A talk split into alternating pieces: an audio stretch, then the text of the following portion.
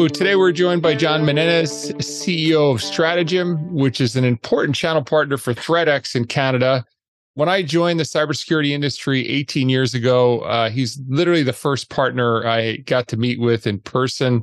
And happy to say, 18 years later, uh, we're still friends. And uh, he's been a major advocate for ThreatX. And I'm super excited to have him on the podcast today. So, John, good morning. Welcome to the show. Thanks, Gene. Uh, you know, glad to be here. I, I, hear you're doing phenomenally well with this podcast. So I'm so excited to be on with you today. Awesome. John, our listeners, uh, many of them are still new to uh, cybersecurity. And uh, I think many people don't think about the whole VAR community, so the value added reseller. And I know you've been making money and building multiple companies in there. So, can you tell our listeners a little bit about Stratejm and a, a little bit about your business model? I know you are absolutely kicking butt. So, uh, love for my, our listeners to learn more about what you're up to. Wow, I, I love to chat about Stratejm. You know, I've been in the cybersecurity space uh, for almost 30 years now, and uh, long before it was called cybersecurity. Right. So I'm I'm kind of the the old man in the business. So I've so I've seen many iterations of cybersecurity and some of the challenges that enterprises are facing all the time.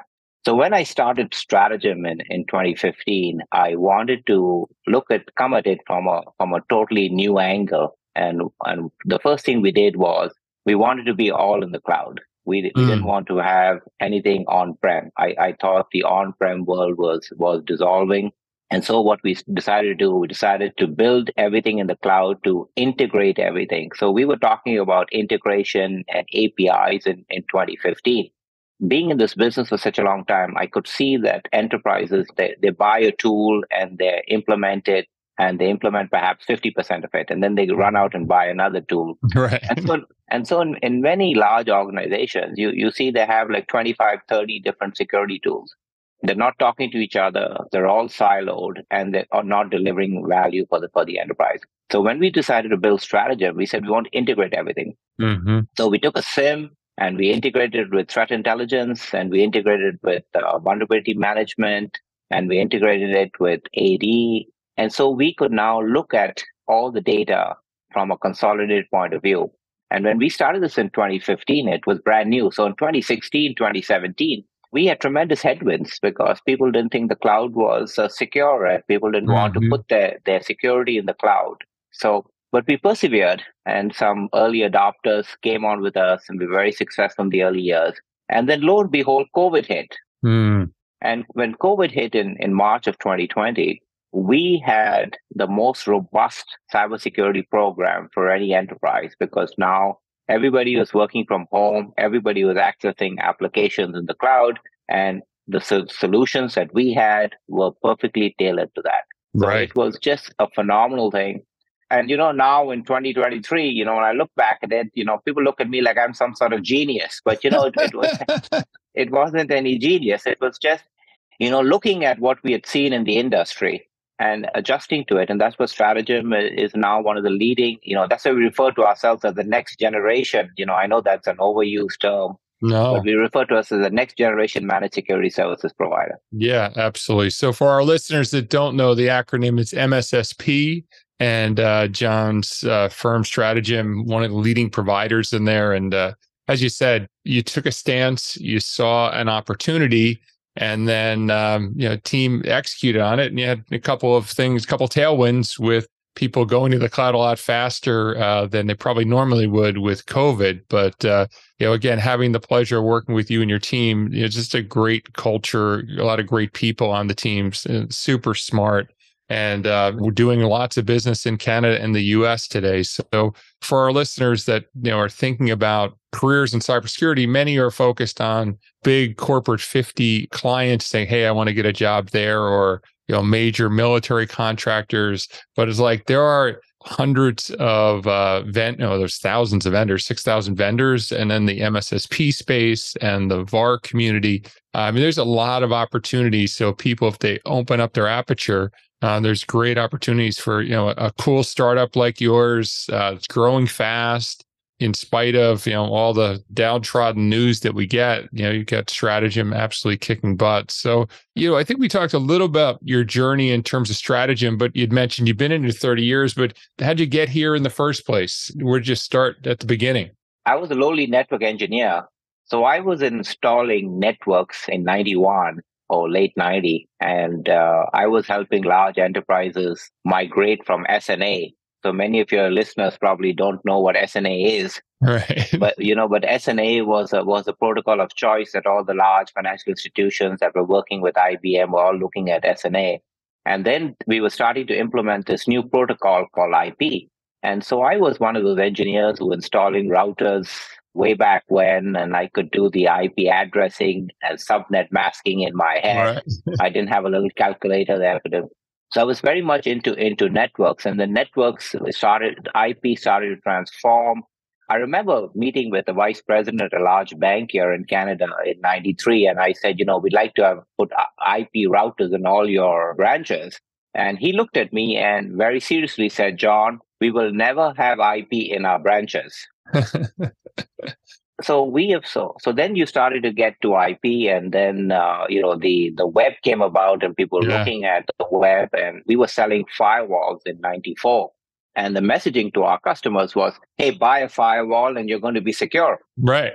And then many customers would say to us you know we don't let our users go to the internet because uh, you know it's against corporate policy. And then we say no no you have to have firewalls so that was the start of this yeah. journey uh, you know it was it was all about prevention you know right. put in a firewall and you're secure you don't need to do anything else. Yeah. And then we had ids and then we had ips and then vulnerability management. And just over the years you know the tools started to increase and the number of tools and the number of challenges you had.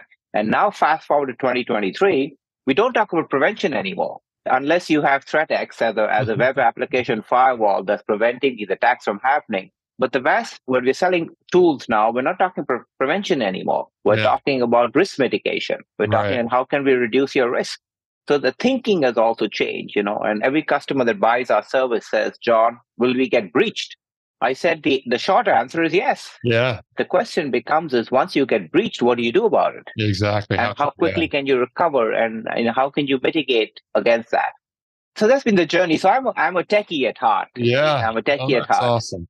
Well, you're also a, a, very successful entrepreneur. So I think that combination, and that's uh, another you know words of encouragement for those that are maybe working for a large company or working for a company and don't enjoy it. Those skills of your technical knowledge and some entrepreneurial risk can turn into a, a quite successful long-term journey. So I, you know, always again consider your friend, but also admire all the success you've had in business for sure. That's great. I appreciate that, Gene. Awesome. So when you guys are looking for uh, entry level positions or junior level positions at Stratejm, kind of what are you looking for? And I say the question because we talk about these 3.4 million jobs open, and yet when we post a entry level position i think we got last i heard on a position we posted last week like 4300 applicants which says to me like yeah there's a mass of open positions but yet there's 4000 people applying for an entry level position for a fairly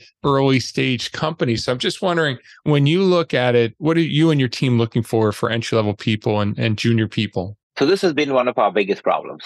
Okay. And it's been a problem for the last seven years that we're in business trying to find qualified people. And mm. we've tried to bring in qualified people have many years of experience. We've tried to bring in, you know, interns that coming out of universities or coming out of colleges, and we've not had great success. Mm. So what we did here in Mississauga is uh, I decided to put my money where my mouth is. Yeah, yeah. Let's talk about that. I mean, the Mississauga so, Cybersecurity Forum. That's a great so, uh, segue. So we invested, uh, we donated half a million dollars to Sheridan College. Wow. Uh, which is here in Mississauga. And when I met with the vice chancellor, and she said, you know, you're making this donation, and she says, do you want to put your name on some building, some room, something? right. And I said to her, I said, Madam Vice Chancellor, I don't want my name on any building. What I do want is to influence your cybersecurity program. Right. And she says, What do you mean by that? I said, Because when somebody graduates from your school and has a bachelor's in cybersecurity, when they come to work for me,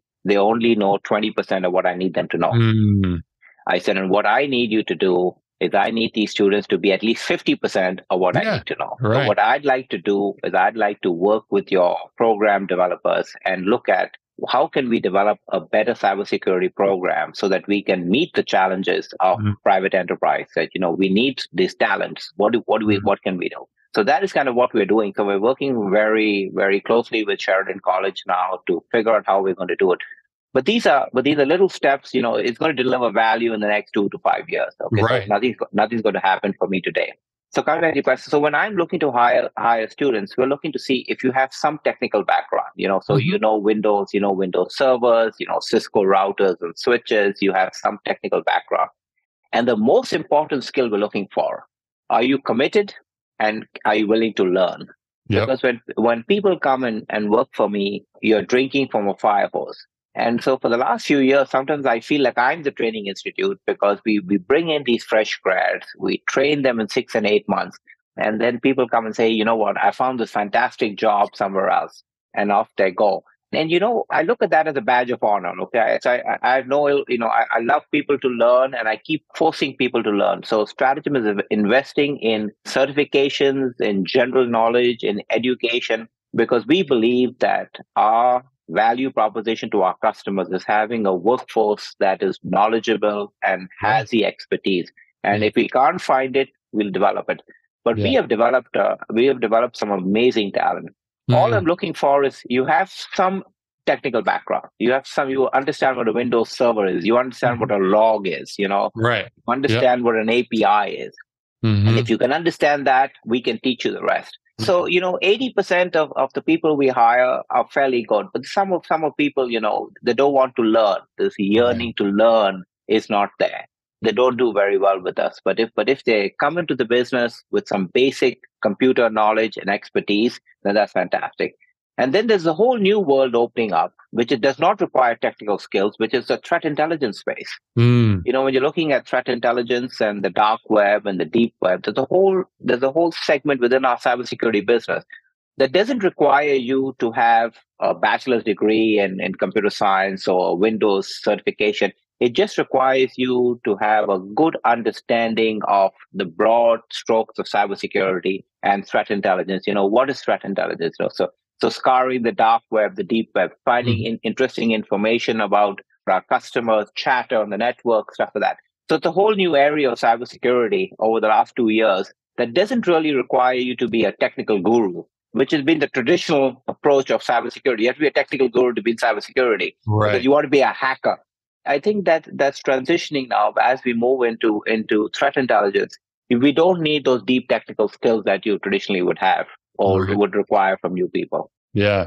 No, I think it's well said, John. And I we talk about cybersecurity is it's so dynamic. It's not for everybody. Like there are certain people that want repetition, just want to get really good at a particular skill set and know that the formula doesn't change. You just keep doing the formula. And that's simply not security, right? Cybersecurity it's us as vendors and service providers. There's corporations and governments that are trying to protect themselves and the adversary. So you've got these three camps that are always two in unison and one against the adversary, but the formula constantly changes. So if you're not into continuous education and that curiosity that drives it, we're not the industry for you. And I'm like you, I love change. Like I, I always say the hardest job for me was when I sold, uh, well, we as a team sold uh, Resilient, uh, which was a SOAR platform to IBM, because after two and a half years, it was like, you know, the, the business was growing well, but it, I felt like I was just getting two to 5% improvement out of my team or anything I did. And it's like, no, I, I can't work in that environment. And, and cyber, especially, you know, smaller companies like ours, it's so dynamic that if you are energized by it, it's a lot of fun. But if you're looking for repetition, and or you're not a learned person, a continuous learned person, no matter what your age is, run from this industry. Find something else to do because you'll be in a world of hurt and pain and not enjoy that journey. So I think that's well said. And uh, the Mississauga uh, Cybersecurity Forum sounds like an awesome opportunity for the college that you've invested a half a million dollars in. And I hope we're able to do that soon. And I hope many of us that are reaping the rich rewards of this industry uh, think about ways to give back because we all definitely have to do that. That's great. Awesome. Well, John, thank you very much. Uh, you're dear friend and a great partner uh, to me personally, to ThreatX. And I, I just can't thank you enough for that. As a reminder to our listeners to up their cybersecurity skills, you can get one year free of content from our cybersecurity training portal, ThreatX Academy, with the code podcast. ThreatX Academy covers a wide variety of cybersecurity topics. Uh, you can learn, learn more by visiting academy.threatx.com. And if you want to learn more about API and application security, please visit our website, threatx.com, and also visit stratejm.com to learn more about John's awesome business and all the great opportunities they have going on up in uh, Canada. John, thank you very much. Uh, have an awesome day. It's a Friday. It's 80 degrees in Boston in, in April. So we're going to definitely enjoy today. And uh, thank you very much. Thanks very much, Gene, and wish you great luck with ThreatX. Thank you.